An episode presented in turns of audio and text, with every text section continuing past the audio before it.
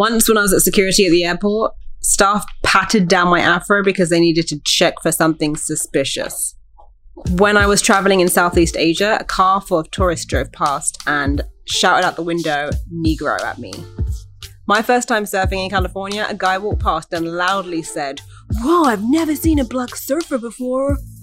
This week, we're talking racial identity. And regardless of what race you are, if you are a person of color, you have opinions, and I want to hear them. If you're a white woman, don't worry, you're still in the right place. Just listen. Last year, we had this huge moment with race, which many people referred to as a racial reckoning. Side note, as my girl Michele Norris said, a reckoning is a moment when we finally deal with the ugly situation. We're not quite there yet, we've just admitted that it happened. But we did finally talk about how racism gets into every single nook and cranny of our lives our education, our policing systems, our travel, the list goes on. I wanted to talk about what it means to identify as a black woman on an individual level. I'm not gonna lie, it can be heavy. It can be wonderful, but it can also be heavy. Do you even want to identify as a black woman? Is it too much to ask? Would it be crazy to even consider changing our race? Listen to the conversation and tell me what you think. I am really excited about today's guest. Uh, Lola Ogunbote is a world traveler extraordinaire, a lawyer turned football player, that is soccer for our American friends. Um, she is incredibly insightful, so kind, a dear friend of mine, um, and makes an incredible jollof rice as well. When you know, you know. Um, welcome, Lola Ogunbote, to the show. Thank you so much for having me. I'm excited for this conversation, actually. So, yeah, thank you so much.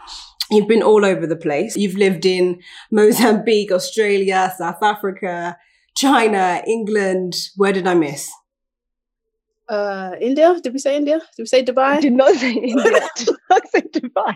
I am really excited to talk to you today about your experiences in all of these places that you've been in, um, specifically as an educated black woman, um, especially given the conversations around race that we've been having this past year.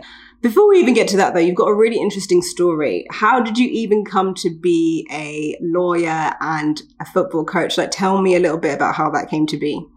I started playing football at a very young age at primary school, and I knew it was a gift um, that I had been blessed with, and I wanted to play um, every day, everywhere that I was. I wanted to be involved in the game. It turned out that I couldn't pursue it as much as I wanted to.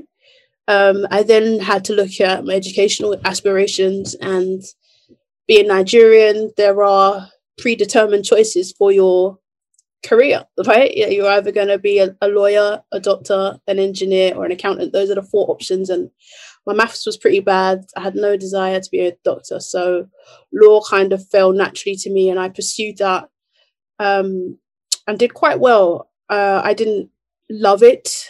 Um, I enjoyed it. I embraced it. I think um, there came a point where I was at a really turning point in my career where I thought, if I was to stay in this job for the rest of my life, would I be happy? Would I be content? Would I be okay? And the answer after some deep digging was no. Um, and then I had to then follow that up with, well, if I'm not doing this, what else could I be doing or should I be doing? And it came back to my first love, which was football. And so I just took the courage to quit my job at that time with no real solid plans, actually, come to think of it, as to what I was going to do next. Um, and things just began to fall in place. And I ended up pursuing a coaching opportunity with Arsenal Football Club in London, which coincidentally happens to be the team that I support. I remember when, at, at the time, I remember when you said, I'm not going to be a lawyer anymore, Nicole. I'm going to go and do football and that was a really big deal, especially because of, you know, as you mentioned, it was huge. You didn't necessarily have a plan. You had a lot of expectations from family um, and friends, probably, and maybe even yourself. So, like, can you tell me a bit about, like, like, was it scary making that decision?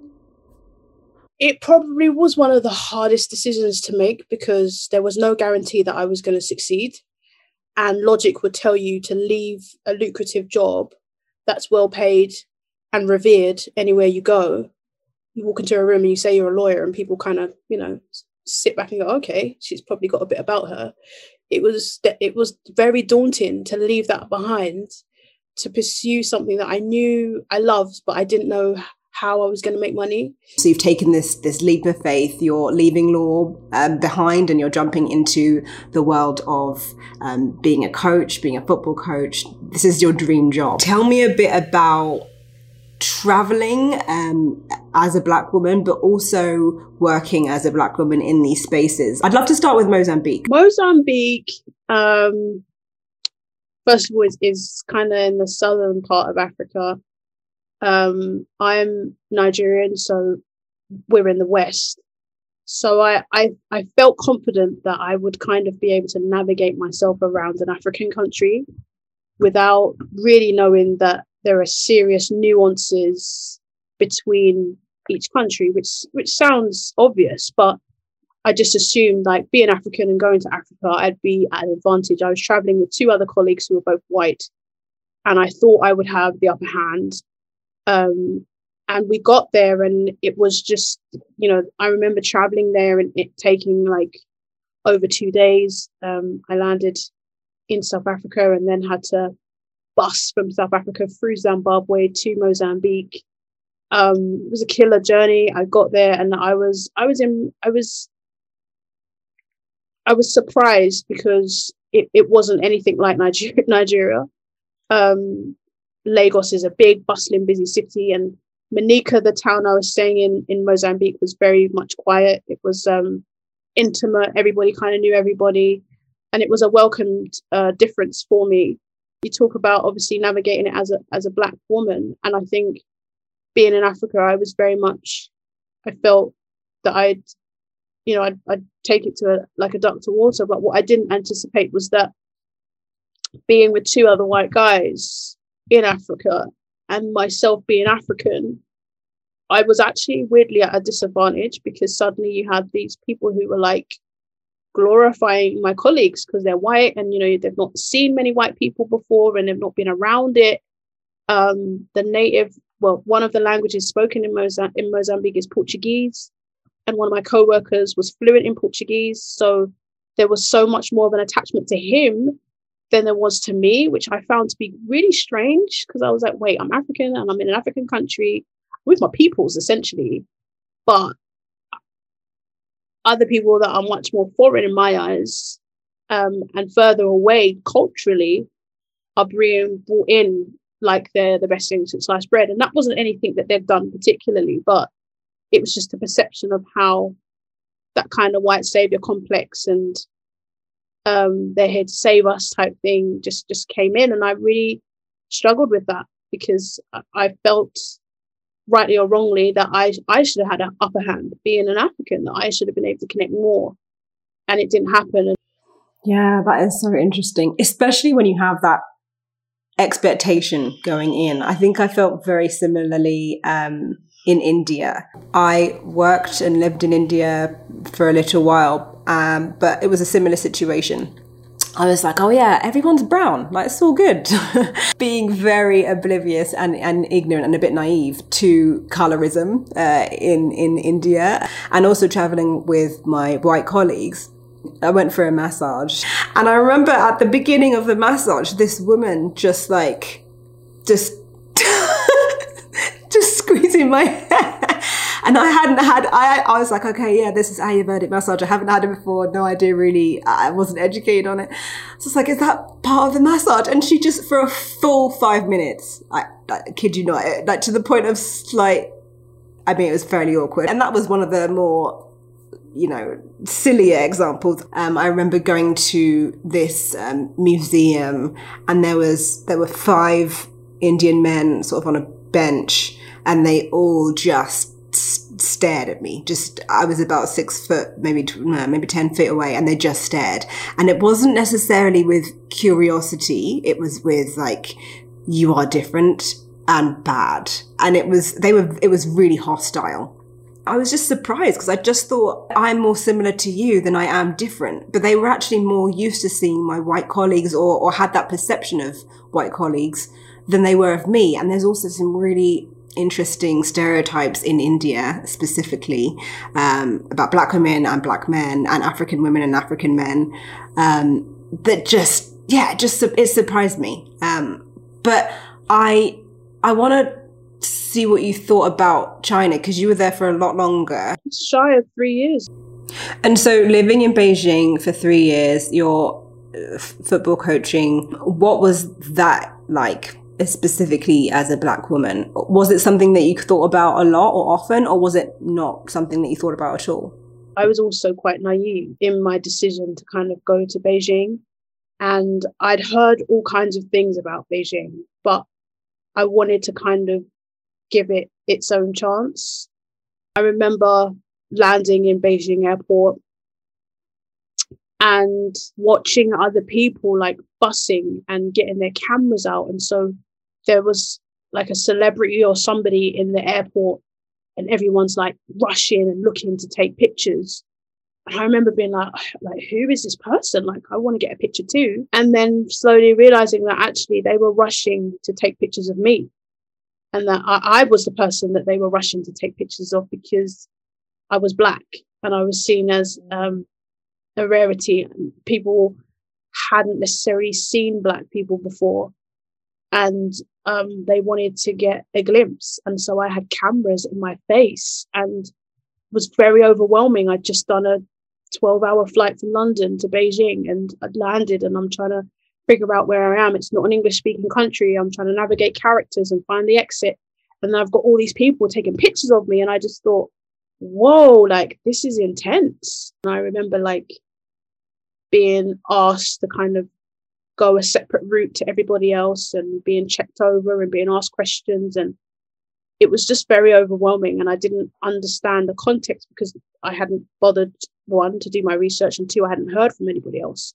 It was only until i you know stayed for a while and got kind of accommodated and acclimatized that i realized that yes like it was definitely because i was black like and people just were curious and wanted to know, feel my hair. Like I had so many people just, just like you said, just dive into my hair. And I'm like, this is my personal space. Like you're please, like I don't even know you. And this is obviously pre-COVID. I'm like, have you even washed your hands? Like it's just crazy. like, like you want to come and like rub your hands in my hair. Like it was just very invasive. Very invasive. I can't imagine already feeling like you're sticking out, but then to have people be like, oh, let me take a picture. It was intense. And you'd have people like shove their babies in your hand because they wanted a picture with you with their baby because you're black and there's part of me that's like you know there was no harm done but after a while it just got exhausted like you know you can't travel anywhere without somebody shoving an iphone in your face. Some people were nice and asked politely and i was always more receptive to people who were like oh like can i take a picture and i'm like mm-hmm sure, like, yeah, take a picture. And then you've got people who just didn't care. Just shove it, you just got a flash in your face. I'm like, look, at least let me look my best. If this is the first black person you're ever gonna see, let it be a nice picture. Like just chill out, step back, and we can pose for it. I'm I'm pretty relaxed anyway. And most of the time I'd embrace it because I'm just like, you know what? If this is the first interaction they're gonna have with a black person, I ought to make it a fun and engaging not that I ought to, but I felt that I should make it a good mm. interaction so that at least they're, they're they're leaving with an impression that oh okay there, there is no difference. Like she's she's cool. She you know she was receptive. She wanted to take a picture. She was nice. I was thinking recently about racial identity and identifying as a black woman. And sometimes I feel that we are just seen as black, right? And that is a huge part of our identity. Of course, it's a huge part of who we are. But as you were just saying, you felt like you ought to be some kind of way, right? Because people, you know, you're the only one. You're the first one. And it's this concept of like tokenism or being the only one that actually puts, we don't really think about it in the time. But as you look back, you're like, doing that every day, every single interaction for three years, for five years, for 10 years, for your whole life, that actually takes a toll because sometimes you don't want to be friendly. sometimes you don't want to be nice. What do you think about that burden maybe or and and I, I know some people could say but it's not it nothing negative happened it was usually positive people were friendly but what do you what do you think about that? I've got kind of mixed feelings about it. At the end of the day, no one's asked me to be in China, right? If I don't like it, I can get out and go home. There's there's that argument. I'm a guest in somebody else's country. Um, and I'm very much of the view that you try to fit in and acclimatize rather than be this arrogant person that's like, well, if if if I'm from England and no one speaks English here, then this is a problem. Like I'm not not trying to move like that. And then you've got the the responsibility of being black and knowing that you are always going to be held to a higher standard. And so if I were to go on the way that perhaps came naturally to me, which would be to just throw your phone to the floor, maybe exchange a few choice words and be on my way, that's not going to benefit me in the long run, even though that might be how I feel. I kind of feel there's this sense of responsibility to make sure that interaction is positive so that the next black woman they meet, they're going to be less apprehensive. Whereas if I go in all guns blazing, I set a precedent that I don't set a precedent, but the inference is that all black women are like this. It's not because I want it to be that way, but it's because that's the way yeah. people are conditioned. They're more forgiving towards other races. And as a black woman, I did not feel I had the luxury of behaving the way I wanted to without it being a reflection not only on me, but of many women to come after me. It, it was a burden. And um, there were times that I'd be going out with my friends and you know I'm, I'm having people tap on my shoulder and they're not being tapped and it, you know it's you kind of smile politely and it, it was exhausting i won't lie it was exhausting but on the flip side i'm like i didn't have to be there. I, I could have just gone back to london. Like that's real talk. So no yeah absolutely real talk. But even realer talk do you not feel the same thing on some level happens in london and in America and in like and in our hometowns. Um, I think about my dad. My dad working in the medical space, and I remember he would tell me about stories of him having patients that did not want to be treated by him, um, and him being very much similar to what you're saying. I'm going to be positive. I'm going to be friendly. I'm going to be polite, and I'm going to do my job well, so that they know that they had a positive interaction. They can go away thinking the opposite of whatever they came in here thinking. And I know that he had several of those experiences. I know that I've had several of those experiences in England and in America, especially as I'm traveling around in these um, rural places, you know, being in Montana, middle of nowhere, um, southern Utah, and often people have not had interaction with black people. They don't, apart from the media. Just the other day, I went out on a run and this woman came along, her dog was there first, I saw her dog first, and it surprised me because I hadn't seen anyone for miles. I realized that I quickly was actually scared by them. She was scared by me, but I realized that I quickly changed myself to be smiling and friendly, even though we were both scared by each other because I didn't want her to be scared by my blackness. I think I have the, and this is just something I've been reflecting on. I think I have in me something that wants other people to feel comfortable with me and my blackness. And I think it's something that I have experienced both. I know I've experienced it in England and I know I've experienced it in America. What do you, what do you think? I think there's a lot of responsibility that comes with being black. You you occupy spaces where people already have preconceived ideas about who you are. And I don't know, and maybe I've not researched enough whether that's true for a lot of other races. But I know for sure, like, I'll get into workspaces and, you know, there might be a particular artist or style of music playing and people assume that I know who that is or they assume that that's my jam because I'm black or, you know, or if there's a, a dancing competition, oh, no, no, no, you go out. I'm sure you can dance. Like, so there are times where I'm like, I feel obliged to kind of fit that stereotype because it's safe. It's what they other people expect of me and it's it's okay. I'm operating in a safe space. There are other times where I feel like um, I need to to tone down my blackness so that I'm not seen or perceived as a threat or as overbearing or as loud or as aggressive. I am loud. I'm a loud person. Um, and I am aggressive. I can be aggressive. We all can. We can all be loud or we can all be aggressive. But for some reason, those labels stick longer and harder to me than other people. and other races. And so that was exhausting having to in especially in England having to kind of tone it down um, so that people didn't look down on me because I was black and I didn't want to be looked down on. I wanted to be seen as an equal. And so I would, I often became a chameleon because I had to change and adapt to suit my environment.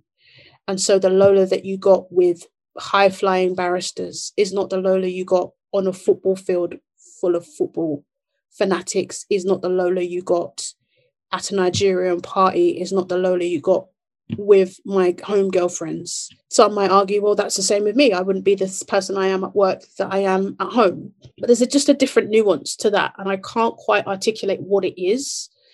But there is this expectation that as a Black woman, you're being judged, you're being watched harder for your slip ups than other races. I, I and I'll take the criticism criticism for it, but that's what I believe and that's what I feel. And so there are only a few spaces where I can really truly say that I'm myself. And what that does to you as well is it confuses you because you don't know who you are.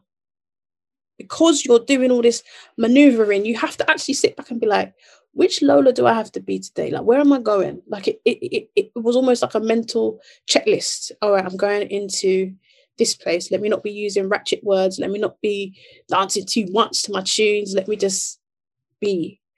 Um and it, it is it, it can be really exhausting because you then have this loss of identity like who are you? And why does your blackness have to be such a focal point of your identity? That leads me beautifully onto my between us question so each episode i have a question that is typically a tricky one to answer. I think especially as black people we are often forced or conditioned or encouraged or just it just is the way it is that we have to constantly think about our blackness. Um, I don't know if you saw Lovecraft Country. In that series, there, the, one of the main characters who is black has an opportunity to temporarily become a white woman. And so we see her navigating these spaces as a white woman and then going back to being a black woman. Um, between us, do you ever wish that you could change uh, your race? That's a really good question. I embrace my blackness and I wouldn't change it for anyone else. But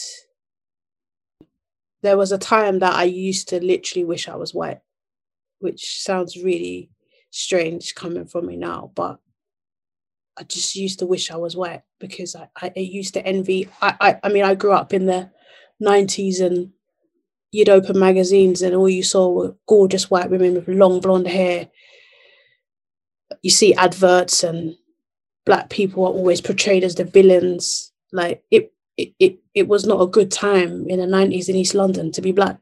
It really wasn't.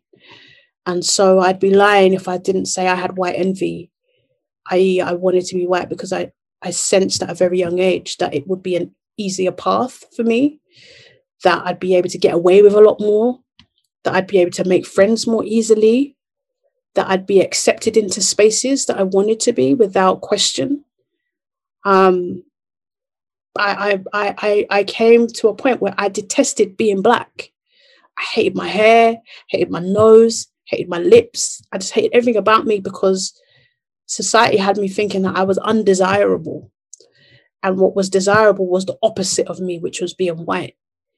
And so, yeah, between us, I'd say that, that there were times in my life that I wanted to be white. And I wanted to be white because my understanding was, my limited understanding was that it would make my life so much easier. With the benefit of hindsight, I realized that I couldn't be more wrong or more far from the truth.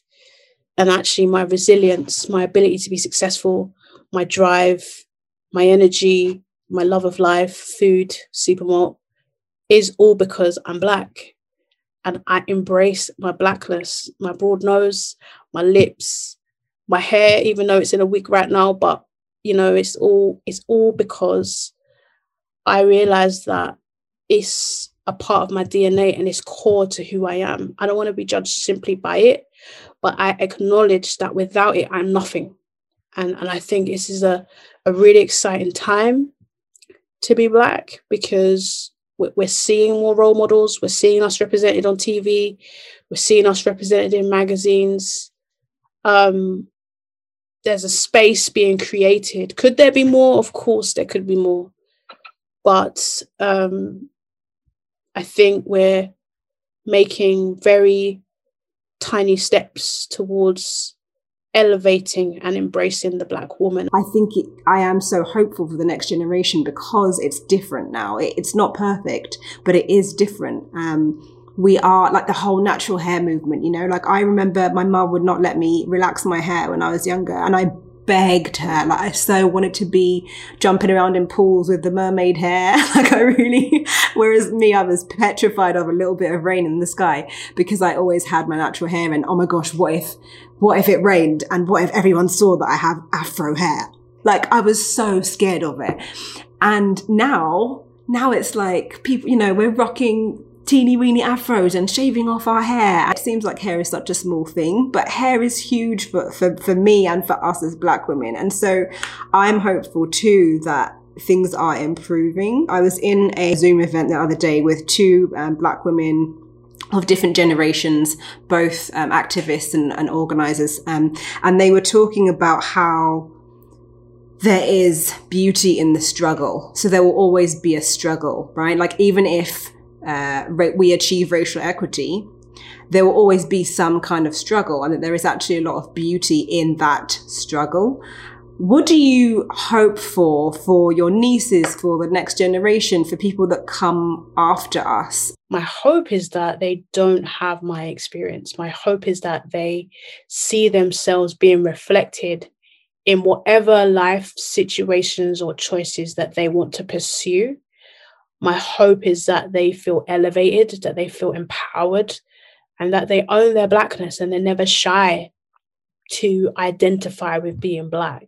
Do you think, especially given everything that happened last year, all of these racial convers- um, racial equity conversations, racial justice conversations, do you think that we will achieve racial equity, racial justice, true, true, true racial justice in our lifetime? Do you think that we'll see that happen?